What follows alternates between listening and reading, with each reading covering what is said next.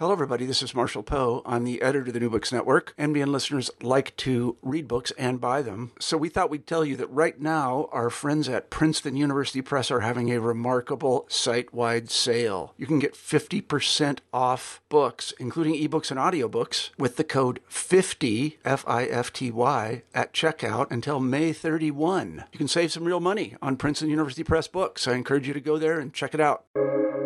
Welcome to the New Books Network. Muhammad has not only been the center of Muslim discussions of prophethood, but he has also been the focus for many Christians as well. In the Christian encounter with Muhammad, How Theologians Have Interpreted the Prophet, Charles Tieszen introduces a wide variety of depictions throughout history and assesses how Muhammad is used in the context of differing Christian doctrinal and social issues. His examples range from medieval Christian communities writing in Syriac to those living in Al Andalus to West Africa and more. Across these case studies, Tieszen seeks to understand how the prophet was used to support, justify, or contest various positions both within Christian debates and broader interreligious exchanges.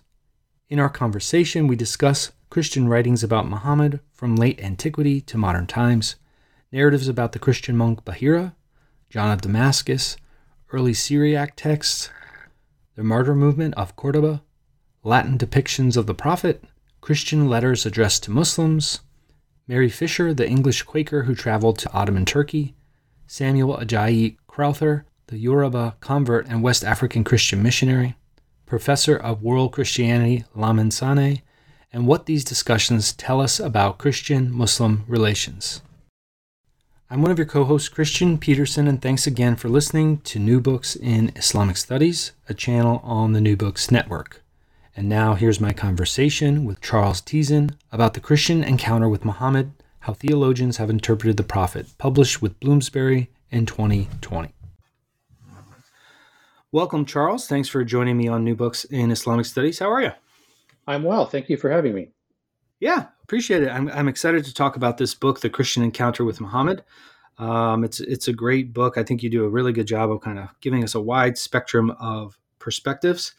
Um, and it's got a very very beautiful cover, which uh, hopefully people will attract people as well. Yeah. But uh, before we get into the book, we always start with a little bit about our authors. Um, so if you could tell us a little bit about um, your background, perhaps what what brought you into Islamic studies, maybe uh, mentors or moments that were influential in shaping the the types of approaches or the texts that you use.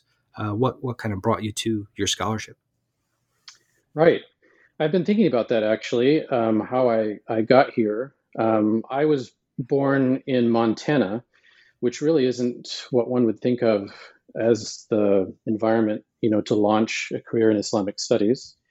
Um, but I remember this would have been in the early 80s, uh, being taken by my mother to a wading pool. We were driving in the car, and a friend was sitting in the back seat and I he was just making jokes. Um, and again, this was the early '80s, so something would have been going on with the civil war in Lebanon. And I remember he said something about hijacking our car and taking us to Beirut in the name of Allah.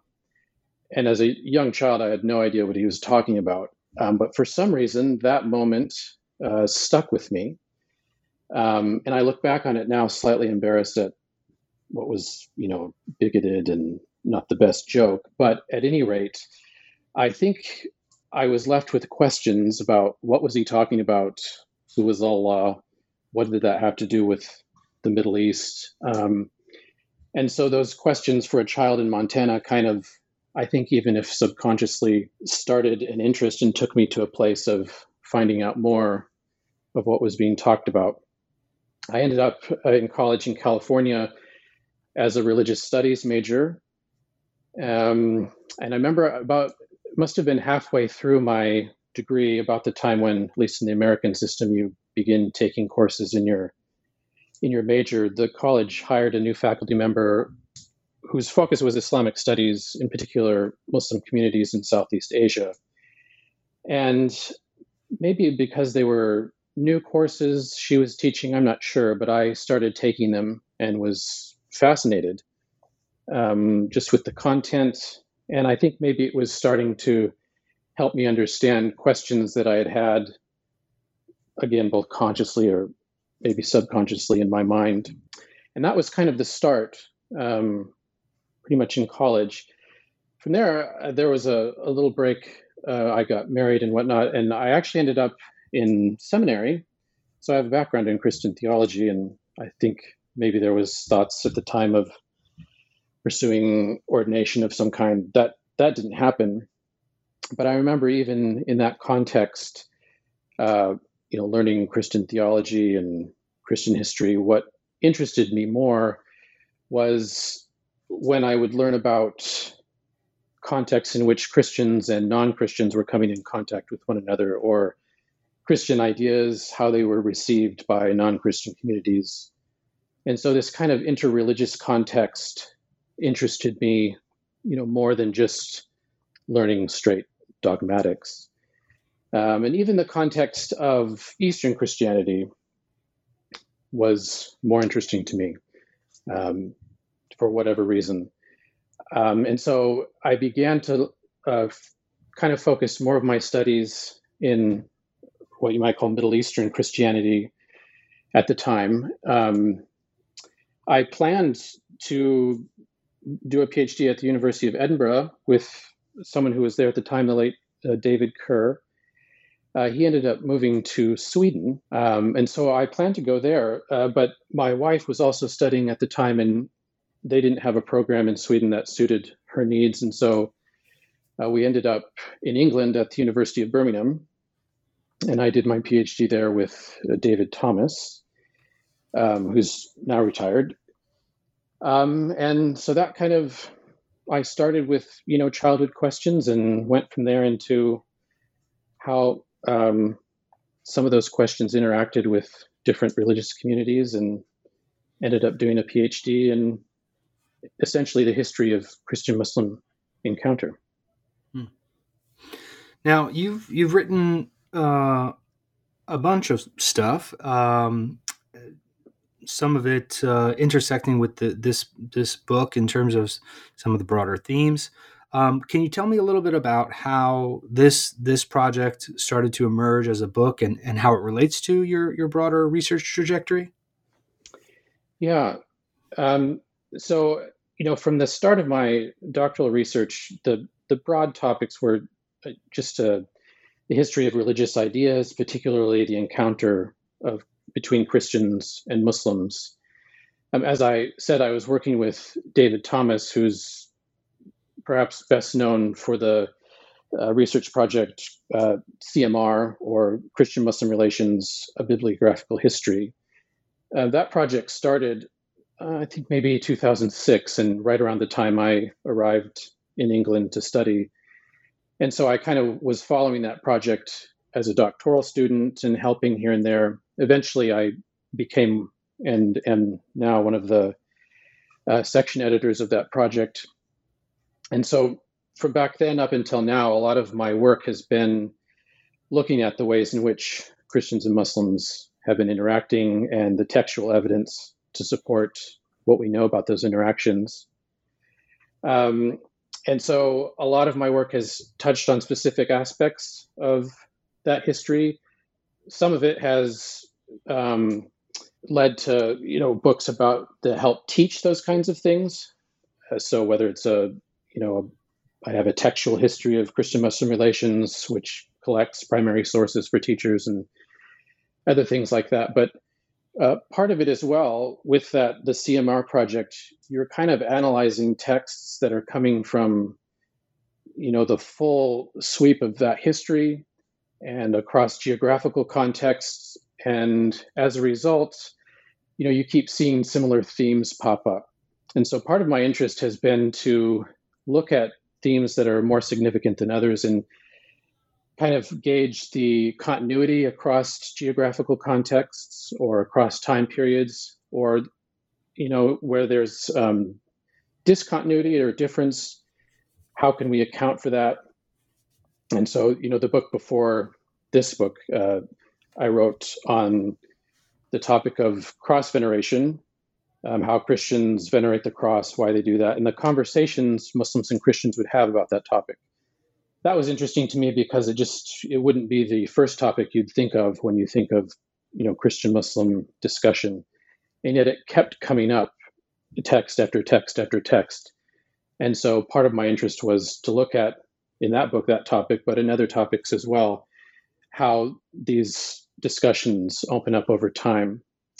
I, I moved from that to another topic, which was how um, Muhammad, the Prophet Muhammad, is described as uh, the Paraclete, um, and that I, is still an interesting topic, and I think worth more research. But as I was looking at it, it you know just quickly became bogged down with the redundancy. You know, it appears a lot in lots of different texts, but oftentimes the same argument is you know written over and over again. So I kind of got bogged down with that and set it to the side. Um, uh, meanwhile, you know, this other question of whether it's coming from Muslims or within Christian communities, you know, what do Christians say about the Prophet Muhammad, or what can they say? This is something that comes up again and again, um, even in you know textbooks that are are currently written. If it's on Christian Muslim relations, you have to have a chapter on this topic. And I even you know compiled a book of those theological topics in which that was one of the the chapters. And so I began to think, well, maybe this is another topic where I can look at how that question was answered or how it was even asked across the centuries and in geographic different geographical contexts. So this one specifically uh, kind of came out of that work, um, and you start uh, almost at the beginning in the sense that um, you focus on a, a, familiar character to those that um, know the Muhammad's bi- biography from Muslim sources. Um, you you look at this Christian monk Bahira, and um, I'm wondering if you could uh, help us think about him from the way Christians were talking uh, about him. Um, what what was his story, and then how did the uh, how did Christians in the early period uh, use this story about him? Right so it he's kind of a, a common character in lots of different texts, and the way he's used as a character kind of depends on the Christian tradition of the author who's writing. And so, if uh, you know, say among East or West Syrian authors, uh, or even among uh, Greek Orthodox authors, this monk will become kind of the theological opponent and so, in you know a text by John of Damascus, this monk is an Arian, so he's always a heretic, in other words, or usually is. And part of the reason is it's he's serving as a way of explaining how Islam came about. Um, and so, one easy way of doing that is to identify a kind of heretical influence to account for the ways in which Islam might be similar to Christianity, but the ways in which it's significantly different or even subtly different. And so this monk becomes this point of influence where he's not only the reason behind the Quran or what Muhammad had to say. Um, and so that in itself kind of eliminates the notion that uh, the Quran might have been sent by God or might be God's word. It's actually the ideas of a Christian monk and it also helps to explain why they're divergent from a particular community's views of, say, Christ or whatever theological doctrine it might be. So it's a way of accounting for difference and for the existence of something. It can even um, be used to say, why is Islam here? Why is it continuing? Why does it seem to be successful among different communities? and that can be used to reflect perhaps back on one's own community and say, well, it's for our own sin, or perhaps if we had our beliefs uh, held them more firmly or more accurately, then we might be better, better able to counter these heretical beliefs, whether they're found in another Christian tradition or in another religious tradition entirely. So it's this figure ends up being a creative means by which to do that in all sorts of different genres, whether it's polemical texts or apologetic ones or in apocalyptic texts. And in this first chapter, I do look at really his appearance in apocalyptic texts. Um, he's picked up in, I mean, all over the place. But in these, in this chapter, I try and look at texts they're apocalyptic in nature and where this kind of original strain of the story emerges and then kind of develops. You uh, have a chapter that focuses on uh, John of Damascus, uh, who you mentioned just briefly here. Um, pro- people have probably heard about him, but can you give us a little background on uh, who he was and the context uh, he was writing? And then how did he view Muhammad? What, what were the, the ways he talked about him in his writings? Right. So, uh, John grew up in kind of an elite family in Damascus. Um, it's thought that his uh, father and grandfather probably worked for the Umayyad uh, government and probably were part of that transition um, in the early development of uh, Muslim communities and Muslim rule in that area. And so, as an elite person, he likely knew Greek well, and by this time, probably knew Arabic as well. Um, and so he was possibly familiar, if not certainly with Muslim people, but also probably with the, the sources they were working with as well. Um, and so he writes this actually a really lengthy encyclopedic text, part of which is a, a heresiology or a collection of heresies, which was not an uncommon thing to write at the time.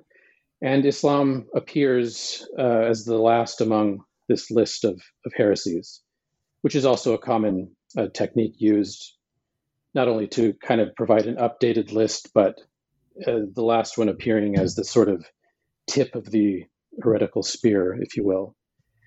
And so, as an early text coming from the, the 8th century, it's often uh, seen as a, and it is an important source for what Christians knew about Islam and Muslims. It's often used in that way to show what they knew. And if you read the text or the portion that John devotes to Islam, um, it's you know highly anti-Muslim, highly polemical, and so it's often used to show what Christians didn't know about Islam and about Muslims, um, or to show an agenda that they had for at least combating Islam in through literature, and that there's certainly it does kind of um, those sorts of things are evinced in the text, uh, but I think if you perhaps dig a little deeper or consider how John is developing his thoughts, a lot of what emerges is his familiarity with Islamic sources and the ways in which he was probably um, having those the information in those sources filtered through conversations with Muslims. Uh, the result that that comes out of the other end, of course, is still something highly anti-Muslim and highly polemical. So what he did with this information is uh, perhaps different than how he was uh, receiving it. But what is interesting, I think, and what I tried to to show in this chapter is how he was interacting with Muslims who were clearly having a discussion about how to interpret passages of the Quran. Uh, in this chapter, I think uh, portions of the second surah uh, appear, and you see kind of the early development of the Quran kind of as a canon um, and how Muslims were interacting with interpretation or, or interpreting the text. And then once it gets in John's hands, he uses that with an agenda to uh, essentially discount Muhammad as a prophet. And so it's not so much that Islam is perhaps a lie or Muhammad is a completely false prophet, although he does use that term. But what you see is this attempt to kind of subordinate Islam and Muhammad as inferior. And so he, he's able to acknowledge that Islam is not a set of pagan beliefs. It is, in fact, monotheism, a belief in one true God.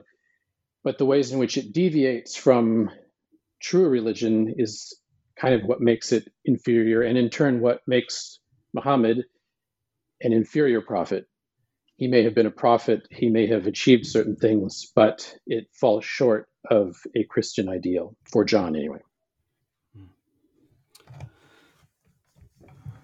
And this is, I think, one of the uh, strengths of the book is you provide a, a, a whole spectrum of Christian perspectives, right? You show the variety of Christian perspectives, and uh, this I think comes through really strongly, actually, in the the next two chapters in the book, chapters three and four, where you're looking at uh, different Syrian Christians and uh, how Muhammad is depicted in early Syriac texts.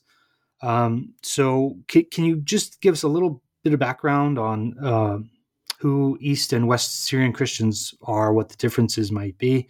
Um, you know, what's what's the environment they would be encountering Muslims? Um, and then, how did they talk about Muhammad? What were some of the differences between uh, the, the texts coming from these communities? Right. Um, well, first, I, I, mean, perhaps it'd be helpful a bit of background of why I thought to include those. I, I think I was interested in including uh, sources from these perspectives anyway. Um, but as I was writing, in fact, I was working on the book and it was even in contract. Uh, I then learned that uh, John Tolan, who many are familiar with, I'm sure, was had just published a book in French at the time on this very same topic, basically how Christians interpreted the Prophet Muhammad. That eventually was translated into English um, and put out by Princeton University Press. And it's a good book. Um, I, at first, I kind of panicked because I discovered, oh, you know, he's just written the same right. book that I'm yeah. that I'm writing. Um, and I know John, but not well enough to where we would have had this discuss- this discussion. So when I saw the at least the French version, I noticed um, of course, as he would do given his expertise, he really focused more on European views of Muhammad or European Christian views of Muhammad. And there's some reflection there on Eastern sources, but more how they were influencing these European views. So I, I breathed a little sigh of relief and kind of adjusted my kind of table of contents, and that kind of made all, you know these East and West Syrian sources all the more important, at least in the context of, of my book, um, because this this whole Eastern um, set of images, if you like, is not one uh, that's often covered. It it is in various sources, but they're not usually collected uh, like they are, or like at least I, like I attempt to do in this book. And so, yes, you have um, essentially uh, East Syrian authors and West Syrian authors, these are terms used to essentially reflect different uh, liturgical concerns or different liturgies. And they also reflect the different Christian traditions that um, are kind of divided along Christological lines. And so some other terms, you know, you might have terms like Nestorians, who would be East Syrians, or Jacobites, who would be West Syrians, or Monophysites or Miaphysites. These terms that we're essentially using East and West Syrian are used to describe these two different communities that are Syriac speaking communities or Syriac reading communities, um, but are divided along these lines of Christological dogma. Um, uh, it is more complex than that, actually, but that's the essential kind of uh, dividing line that you see on the surface. Um, but oftentimes their texts are much earlier than a lot of the other texts where we read about Christian views of Muhammad. Um, geographically, they're situated in areas where um, Islam was spreading early on. And so the kinds of, of interactions we see um, are relatively unique, not entirely unique, but at least relatively so. Um, you know, Michael Penn is another scholar who really focuses on on these sorts of texts and has done a lot of good work um, about the uniqueness of these communities. What I thought was interesting about them in general was they do a really good job of of problematizing the notion that Christians only had bad or very terrible things to say about Muhammad and the prophethood of Muhammad, because often in these texts, especially the East Syrian ones, um, they have things they admire about Muhammad. They have lots of good things to say. We have to kind of unpack those those concepts to really understand them. But it, it's a very different view of Muhammad than what we might be used to seeing with, say, John of Damascus or a lot of the European views of Muhammad, at least medieval ones. Um, and so you have people like um, the patriarch uh, Timothy the First, or you have a, a lot of anonymous uh, East Syrian writers who are describing, you know, disputations they had with Muslims. Whether those are real or not, it, you know, is open for question. But even when they might be literary devices, they usually reflect very authentic contexts where Christians and Muslims were having these uh, very robust um, theological discussions and debates, uh, but in the context where there's a lot of assumptions of shared values um, or shared religious values.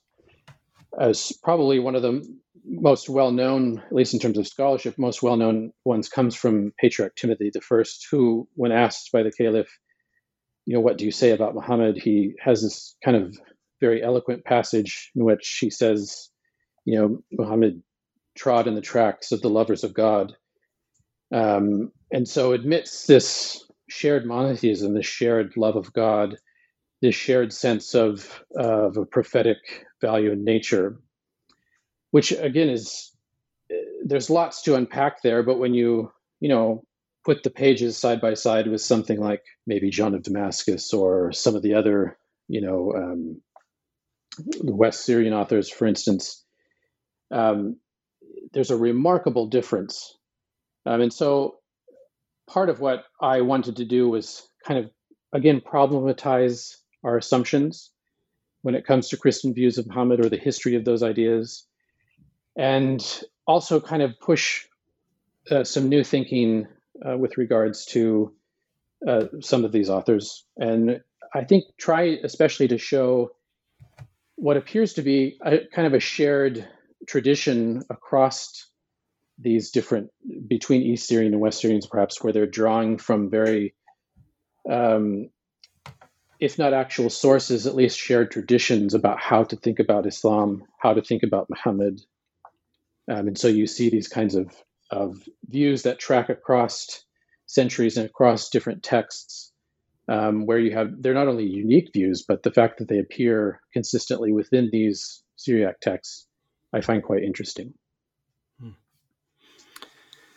Um, you you move from uh, this context to Spain in the in the next chapter, and you look at um, a, a, martyrs movement in the ninth century, um, and Muhammad uh, kind of plays an interesting role in um, how these Christians are are are being portrayed, and and in, in terms of their motives and actions. So, um, can you tell us a little bit about this this Christian community that you focus on and uh, or, or these Christian figures and how Muhammad um, kind of fit into the narratives of their martyrdom?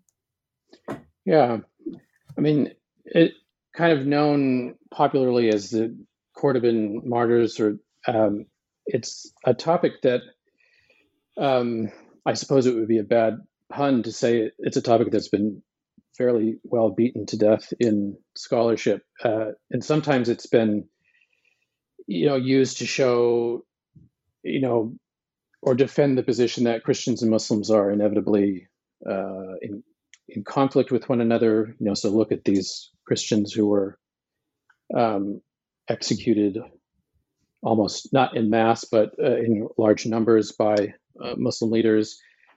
Um, so you have that line, or essentially using it as a way to describe the ways in which Christians and Muslims, in this case, in ninth century Al-Andalus, interacted. Um, so that you've had a lot of a lot of of really not very good scholarship and uh, even popular level writing on it.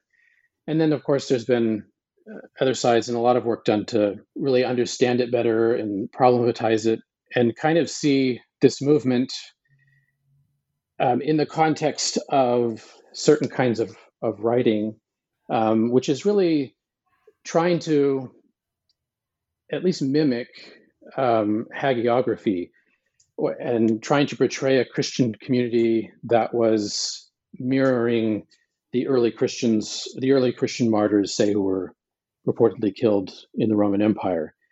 Um, so, what actually happened in 9th century Al Andalus, we can't entirely be sure. Um, most rec- recently, Christian Sahner has done a lot of, of good work on the topic and trying to put it in the context of understanding martyrdom and again, uh, hagiography. I'm looking for the book to remember the title of it um, because I can't. Where is it? Well, Christian That's Sahner. why we anyway. have bibliographies, right? Yeah. Anyway, he's done a lot of good work to really problematize how we understood martyrdom and what was this a movement of people who got together and decided to go to a mosque and insult the Prophet Muhammad in front of Muslims and therefore be martyred? And were they trying to push back against uh, culture, a change of language and culture? Was there something else going on? Because if you read the texts about them, and there's very few really, and they're really only written from two different Christian individuals who were involved in this movement. Again, they're very highly polemical, highly anti-Muslim, and a lot of it is a really a collection of telling the stories of these people in order to cast them um, as saintly figures who were martyred. And in the process of that, we get these reflections of how they were, their views of Islam, their views of Muhammad. And so, in the context of this kind of hagiography, where they're trying to defend these people as saints, you have Muhammad come in as a figure who is essentially a foil to these people. Um, and so he becomes a kind of anti saint. And um, the Quran and Islam, or what they knew of Islam, is again a, a kind of very negative foil to a pure religion or Christianity. Um, and so not only do I try and get at one view of Muhammad that appears in a set of Christian texts, um, but some of the claims in these texts are, you know, incredibly, uh, again, very anti-Muslim, but almost outlandish. And uh, you know, one of them even claims that, uh, according to Islamic tradition, Muhammad um, said he would either uh, marry the Theotokos or the Virgin Mary in paradise or take her virginity, which is a you know a wild claim, very salacious, and I mean even for those who might read it today, but certainly for anyone, however few they may have been who read these texts, this would have kind of been the nail in the coffin when it comes to considering the validity of Islam or Muhammad. Um, and in scholarship, a lot of people have just uh, used this to say that this is the first time such a claim appears and it's completely ridiculous. Um, I think actually in my uh, uh, first book, which was based on my PhD thesis, I think I kind of joined in that claim.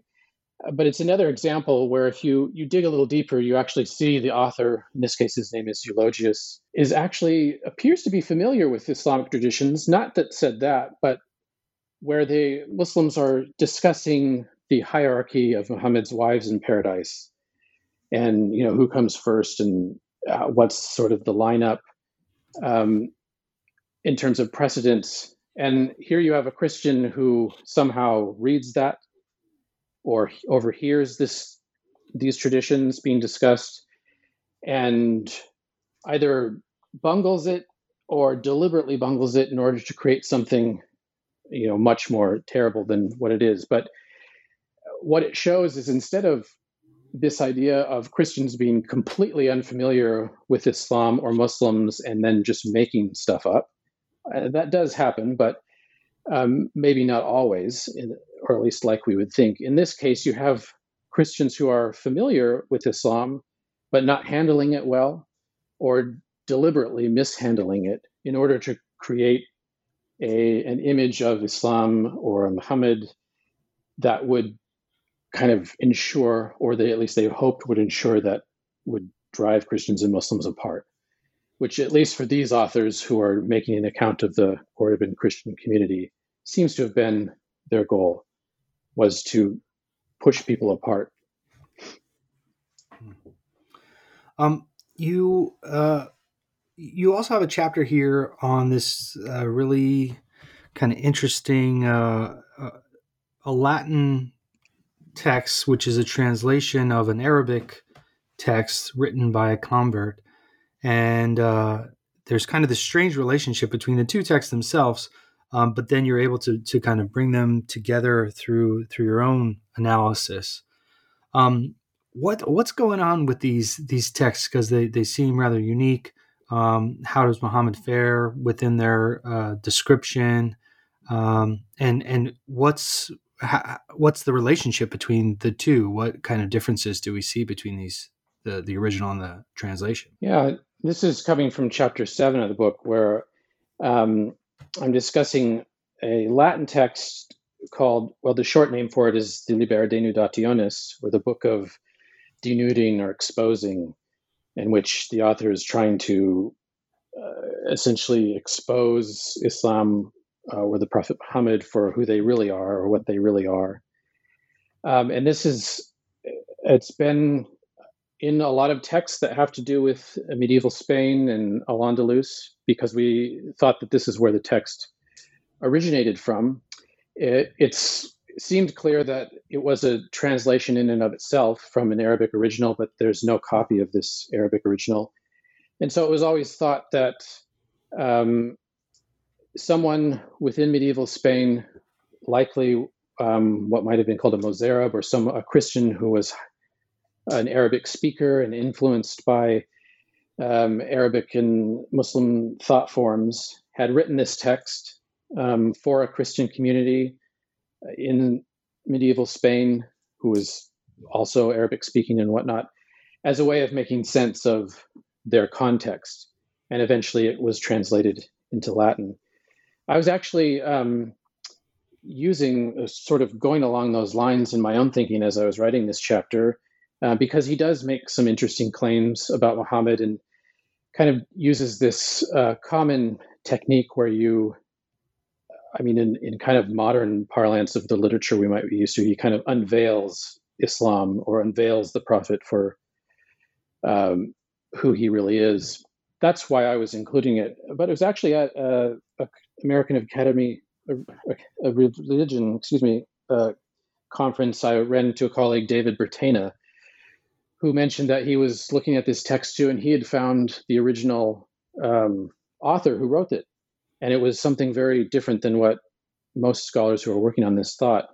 Um, so there's just a an example of why it might be good to network and go to conferences. You discover things that you, uh, at least for it's kind of a nerdy discovery, but it was really a fascinating one. And so, what uh, David Bertaina has shown, and he has you know, shared this information. Uh, some of it he's not yet published, but uh, he showed that basically an, an Egyptian convert from Islam to Christianity had written this polemical text. Um, and just through networks that go across the Mediterranean basin, had been picked up and ended up in medieval Spain. And it's likely that someone there who read Arabic and was familiar with Islam um, picked it up and translated it for a Latin reading community. Um, and also took a lot of liberty in his translations um, and added a lot, took away a lot from the original text. And so there's a, a much sharper polemical edge to this Latin translation than what occurs in the original uh, Arabic text. Um, in both, Muhammad is discounted as um, certainly as the final prophet, and Islam as a religion is put in context as a inferior set of beliefs when compared to Christianity. But in the Latin translation, this becomes, I would say, much more harsh. Um, and so the line dividing Christianity and Islam, or the line uh, dividing a true prophet from one who is not true, or a false prophet, is made much more stark. Um, you know why why was this done? Uh, you know, we can only speculate, but it would just seem to reflect the perceived needs of a of a certain community to whom the translator was providing this text, um, which is often, I mean, really one of the conclusions, not the only one, but one of the conclusions that comes up, I think, consistently in the book is that these images of Muhammad don't work really well as sort of windows through which to view who Muhammad was or how to understand him, but really are better mirrors reflecting a particular author's concerns or a particular uh, set of concerns in one specific context and community. In the next chapter, you you shift in terms of uh, in terms of audience for the writings that you're looking at, um, in the sense that you move to some letters addressed to to Muslims themselves. Um, so, can you tell us a little bit about the depiction of Muhammad in these in these letters? What what might they tell us about Christian Muslim relations at the time? Um, and what was the reception of these letters? Right. So this is uh, a man named Paul of Antioch who uh, writes a letter as an account for a trip he took in order to discover more about Islam and provide more information about Islam which was a letter that was picked up later uh, in what the edition that we know it as is the, the letter to the people of Cyprus, um, which then was circulated among uh, Muslims, uh, some particular notable ones like Ibn Taymiyyah and um, al Damashqi in Damascus, of course. And so we here you see a lot of times, you know, these texts are meant for internal consumption. It, you know you have a Christian, for example, writing about Islam or writing about about Muslims, and you're tempted to think that you know Muslims are reading this and might respond, and oftentimes this just isn't the case. They're, they're writing for fellow Christians. Uh, but here are a set of examples in which um, texts were written and sent to specific Muslims who then responded directly to the texts. Um, and so it's a really interesting example where there's an authentic uh, exchange going on, and you can kind of see it almost in real time as there uh, went back and forth, not back and forth, but as one reached out to the other and the other responded. Um, in all cases, the, the Muslims who responded were not convinced by the claims and you know thoroughly dis- denounced them. Um, essentially, on the surface, what uh, the original letter from Paul of Antioch was arguing was that uh, Muhammad may have been a prophet or was a prophet, but only really for the Arabs. Um, and so there's a sense in which this sounds very, uh, you know, appreciative, but the context is in, is that his prophethood was meant for the Arabs. Anything that he had to say, Christians already were aware of. And so it really kind of stanchions off uh, what Muhammad's prophethood meant. And the, the other bold claim is that when read correctly, which meant when read by Christians, then the Quran could be uh, most accurately understood. And then these, these letters proceed to do that and kind of show the true meaning of various passages of the Quran. And of course, when you know the Muslims picked that up, they responded, uh, you know, very harshly, kind of uh, really, really putting that those claims into context and denouncing them. But uh, in either case, Muhammad is not this universal prophet, but in the Christian texts, while he is acknowledged as a prophet, it's really only for a specific community. The effect of that is that Muhammad brings uh, Arabs close from further away from paganism, closer to monotheism, and in so doing, does a kind of Christian service by bringing them closer to the ability to believe in Christ as Christians understand Him. Um, so it's it's a very creative um, set of arguments, but one that was not at all convincing to the Muslims who read them and, and responded. Um, you you move on to a really interesting person named uh, Mary Fisher, who was an English Quaker who traveled to Ottoman Turkey and uh, led what seemed like a fascinating life. Um, can you can you tell us who she was, what's her story, um, and then how it was remembered by others? Because this is this is part of the story as well. Yeah, this was part of my effort to transition kind of beyond the usual set of geographies and languages um, that we refer to in, in topics of this nature and kind of push it out into a different areas. It was a challenge because while there's evidence or you know texts that discuss Christian texts that discuss Muhammad from you know all different regions at this period, the New World or or in you know South Asia, Southeast Asia, a lot of times the claims they're making are the exact claims that we've read before, and sometimes they are, uh, you know, directly quoting or copying, you know, let's say John of Damascus or other authors that are much better known. And so with um, Mary Fisher, it was interesting because her, I mean, she has a kind of a fascinating story, um, but it also brings in Quaker thought or early Quaker thought, which is, I felt, unique. And then, she, of course, she has this uh, encounter with the Ottoman Sultan at the time, uh, which is, uh, I mean, I mean, it frankly would make an interesting film. It's just an almost ridiculous story of, not ridiculous, but just crazy where where she went and and the kinds of encounters she had.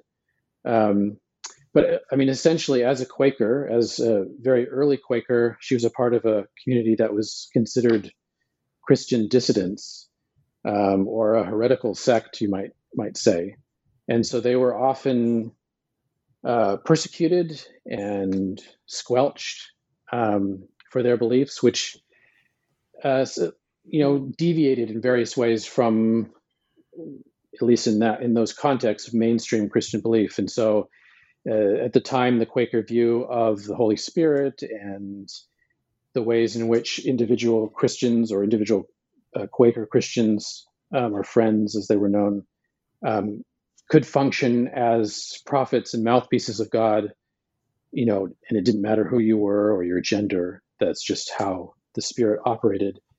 Um, this was problematic from a Christian pers- or from at least, you know, the Church of England's perspective, for instance.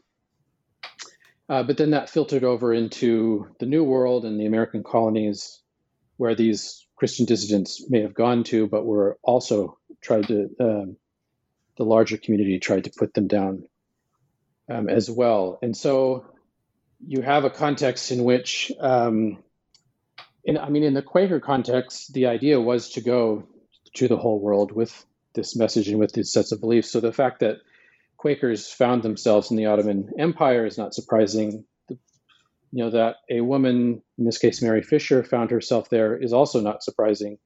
Um, but it's very intriguing that she did um, find herself, you know, kept going and in the company of the Ottoman Sultan himself, where they had this discussion about Islam and Christian beliefs. And of course, the question came up well, what do you say, Mary Fisher? What do you say about Muhammad? And her response was, Was he a prophet? Essentially, sure, because uh, we all can be, um, but we really will only know the value of their prophetic nature by the fruits of their lives or, or their message. And that's where she leaves it, and that's where the at least the account of their discussion ends. I think that in itself is kind of a adds an interesting element to this story of what Christians had to say about Muhammad. And it's kind of a perspective that gets picked up here and there, especially at least in the last 50 years, where Christians are trying to think about what makes a prophet and what doesn't make a prophet, um, and how can that apply to non Christian figures. Uh, but then in, in this context, the ways in which this very good natured exchange is used between Mary Fisher and the, the Sultan is used to kind of show the ways in which non-Christian communities could be very tolerant of those who with whom they didn't share a religion. So Muslims in this case tolerated a Quaker. And if that can happen, then surely it could happen in the American colonies. Or if even the Sultan can uh, be tolerant of and kind to a Quaker woman, then what does that say about the Church of England or the wider Christian community in the colonies? How terrible must they be if even you know this Ottoman Muslim can be uh, tolerant?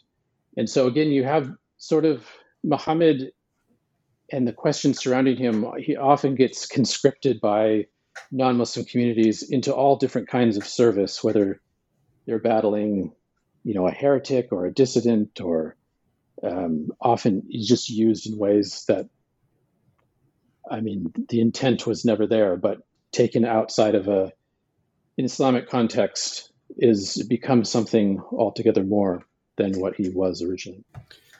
Um, you you moved from uh, the Quakers to a, a Yoruba convert um, who became a, a, prominent missionary in West Africa. Um, this also was a really fascinating story. Can, can you tell us about uh, this person, Samuel Ajayi Crowther, and uh, what what was his missionary effort all about, and how did his knowledge of uh, Islam and Muhammad uh, shape his activities? Right. So uh, he was born and emerged in a context where there were Christians, there were Muslim communities, um, and there were communities of what he would have called pagan communities um, or indigenous religionists. Um, and so, certainly, part of his knowledge came from this context. Uh, but he uh, became a convert in part as a result of uh, the slave trade. I'm not suggesting that's a positive result of the slave trade, but just that's the context in which it occurred, in which he was captured and then um, escaped and eventually became a convert within the context of the of the Church of England in West Africa. And so a lot of his training um, and education came from a Christian context. Um, and so as he looks at the non Christians around him uh, the Bible as a source for not only apologetics, but for truth becomes paramount. Um, mean, that likely reflects kind of a, his that Protestant context, uh, but it just in terms of a of a context where books uh, have prominence in terms of knowledge, um, the Bible became the source that he felt people needed to argue from or go to as a source of truth. And so he often used this in his discussions with Muslims. And it even becomes uh, the source he uses when, the, with respect to the question of Muhammad. Um, and again, you see this this idea where Islam and Muslims become resources that push people towards something. And so, in this West African context, it took people from quote unquote pagan backgrounds and pushed them closer to at least a monotheistic background. And so Islam, Muslims, Muhammad could be credited with that. But in order for the true flowering of humanity, that's seen um, with Christian truth. Um, with Crowther, he comes about this. He really not only he, does he depend on the Bible as a source, but the angel Gabriel is uh, quite prominent in his strategy. Um, and he really pulls this um, from a translation of the Quran uh, by uh, George Sale, who not only translates the Quran but provides a lengthy introduction to that. And he's Crowther is pulling this idea from there, um, where he's using the angel Gabriel as a source of not not the revelation, but as a source of God's revelation. And so, if that is the source, what exactly did the angel Gabriel say? For Crowther, this the truth of that message is found in the Bible, not in the Quran.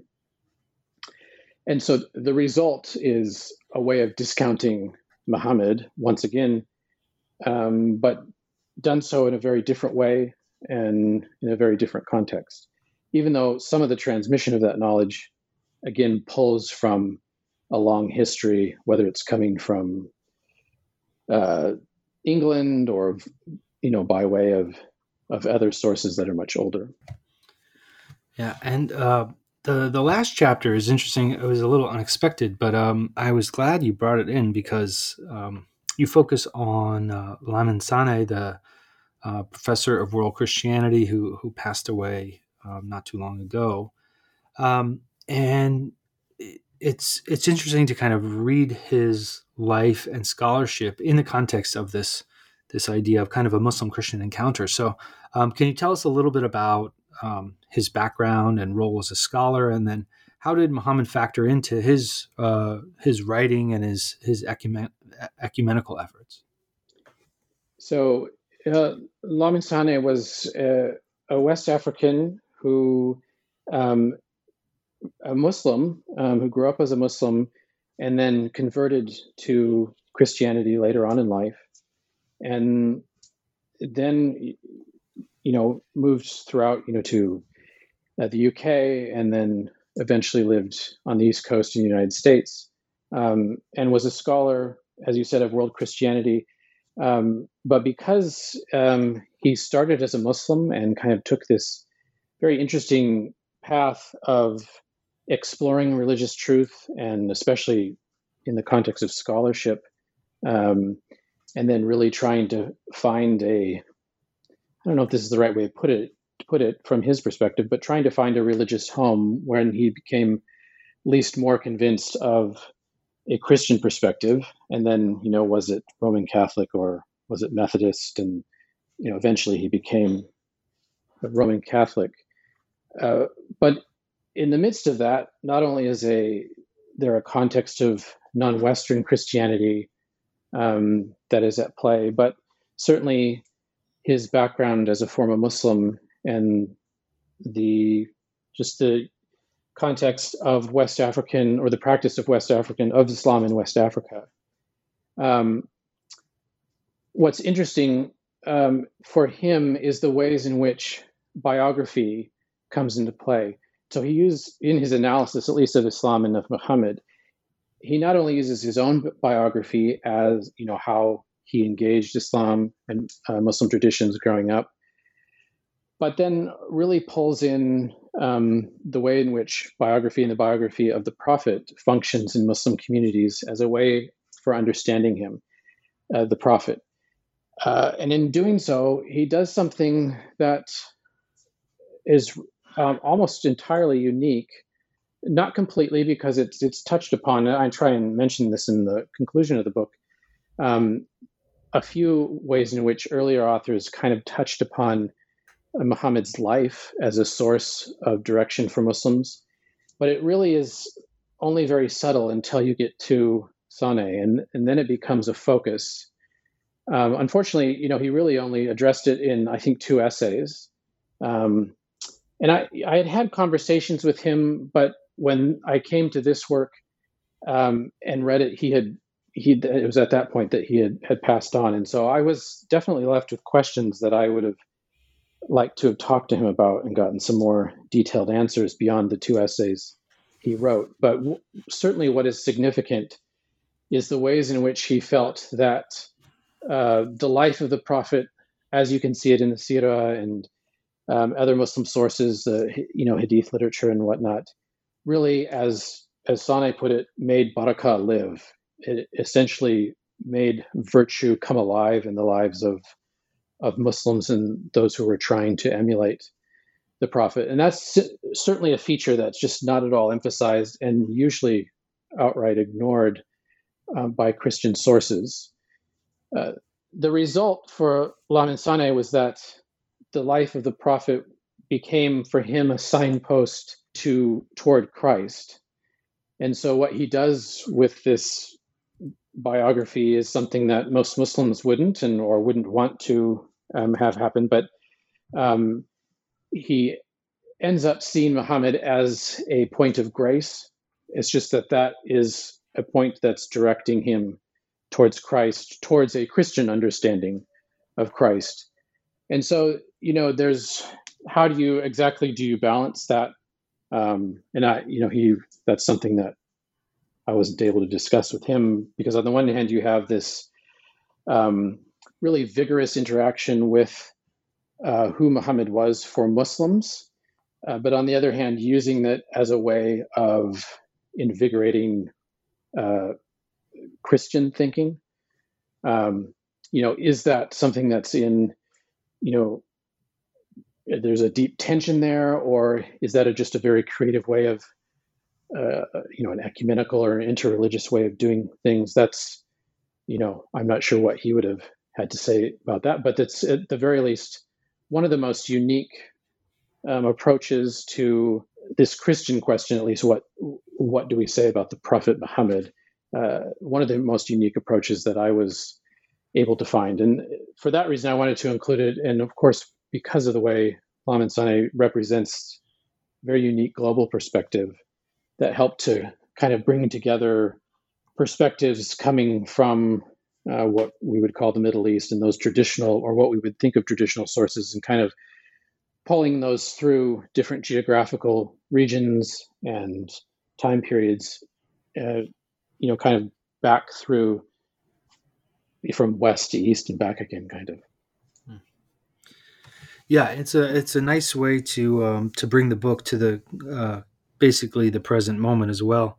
Um, yeah, so congrats on this book. It really, I think, complements the other literature out there on on these kind of East West uh, Muslim Christian encounters. Um, so I, am I'm, I'm glad you you kept with it even after discovering the others are out there. Yeah. Um, uh, but I'm wondering uh, if you wouldn't mind telling us a little bit about some of the things you, you might have been working on uh, despite our troubled times, um, things people could be uh, looking forward to, perhaps. Yeah. Well, yeah, despite our troubled times, huh? I, like so many people, um, I've had to be creative about where scholarship fits, um, you know, in the context of pandemic. Um, so, in addition to that scholarship, I'm also I've also become an elementary school teacher as I'm you know handling uh, virtual school for our children, um, and it's only very rarely does do those things overlap. Sometimes they do actually, which is always fun. But um, but so yeah, it's been kind of an interesting job to rethink how we juggle those responsibilities. Uh, but I still am involved with uh, the CMR project, Christian Muslim Relations, a bibliographical history. Uh, there's still a handful of volumes um, yet to come out, and so we're working hard on on that to get those finished within the next couple years. Uh, as part of that, there's a, a volume called um, it's uh, thematic essays. So if, for those who are familiar with the CMR series, there was already a volume of thematic essays treating themes that emerged in the history of Christian Muslim relations from, I think it was 600 to 1600. And so I'm working on the second volume along with another colleague. I'm working on a second volume of thematic essays to bring it up to 1914. So that should be coming out soon. Um, and you know, this book, the, the Christian Encounter with Muhammad, uh, is one of course, it's coming from my life as a historian, but as I've used it and in classes, um, it's provoked interesting responses among students. And um, oftentimes, one of the questions that those discussions end with is, well, you know, what do you think about Muhammad? Um, I'm not a Muslim yet. I'm teaching these things, and and so we're going through what others have said, and so I'm often left with that question. And I've also been challenged with um, actually with Lamin Sanneh's perspectives as for me as someone who even though I'm a Christian, I live in a kind of the world of Islamic studies. Um, what do I do with the overlap and also, you know, distance in those two worlds where it may or may not exist? Um, and so I've been thinking a lot about, you know, the ways in which Muhammad's life uh, might invigorate barakah or virtue in me. And in a sense, what do I, as a Christian historian, um, or as a historian who you know is operating from that perspective um, religiously, what might I say about Prophet Muhammad? Um, and you know, there's certainly so much that comes out of whether they're short essays or there was a, uh, a book that came out recently by a a systematic theologian addressing that topic. And so, in one sense, I don't have, um, I don't, at least I don't think I have the best word to say, and now we can put a, a cap on it. Um, but I am trying to enter that conversation, um, not as, as a, I guess, as a way of continuing it and trying to bring uh, some historical perspective to bear upon it. And I think one of the things I learned in the book was how, even in some of the most uh, where there's evidence where there's a lot less vitriol and a lot more admiration for the prophet, there's a lot of ways in which he becomes a he becomes Christianized by authors who are attempting to think about him and understand him, or perhaps even use him for whatever reason.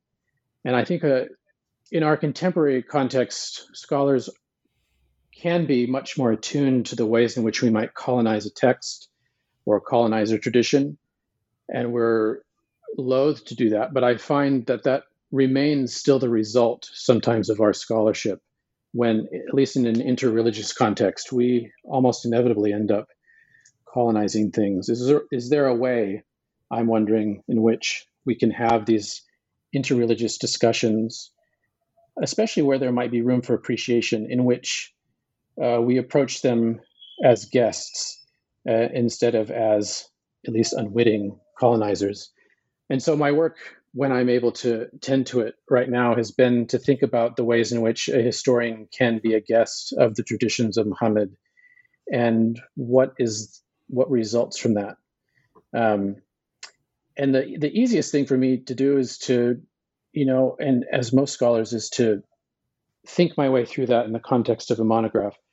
Uh, but you know, since no one reads those, and certainly no one buys them, um, and that's you know that they those have their place but i'm i'm trying to rethink another way of of communicating scholarship as i'm doing this and um, through different types of literature or so i'm i'm trying to write in a new way i suppose as i'm trying to think in a new way as well. And so that's what i'm working on and i hope um, that has a place to come out in the next few years along with these cmr projects as well it sounds like a, a, a worthy project to pursue, Charles, and I, I, wish you the best. I hope you do figure it out, and uh, I look forward to seeing the, the fruits of your labor.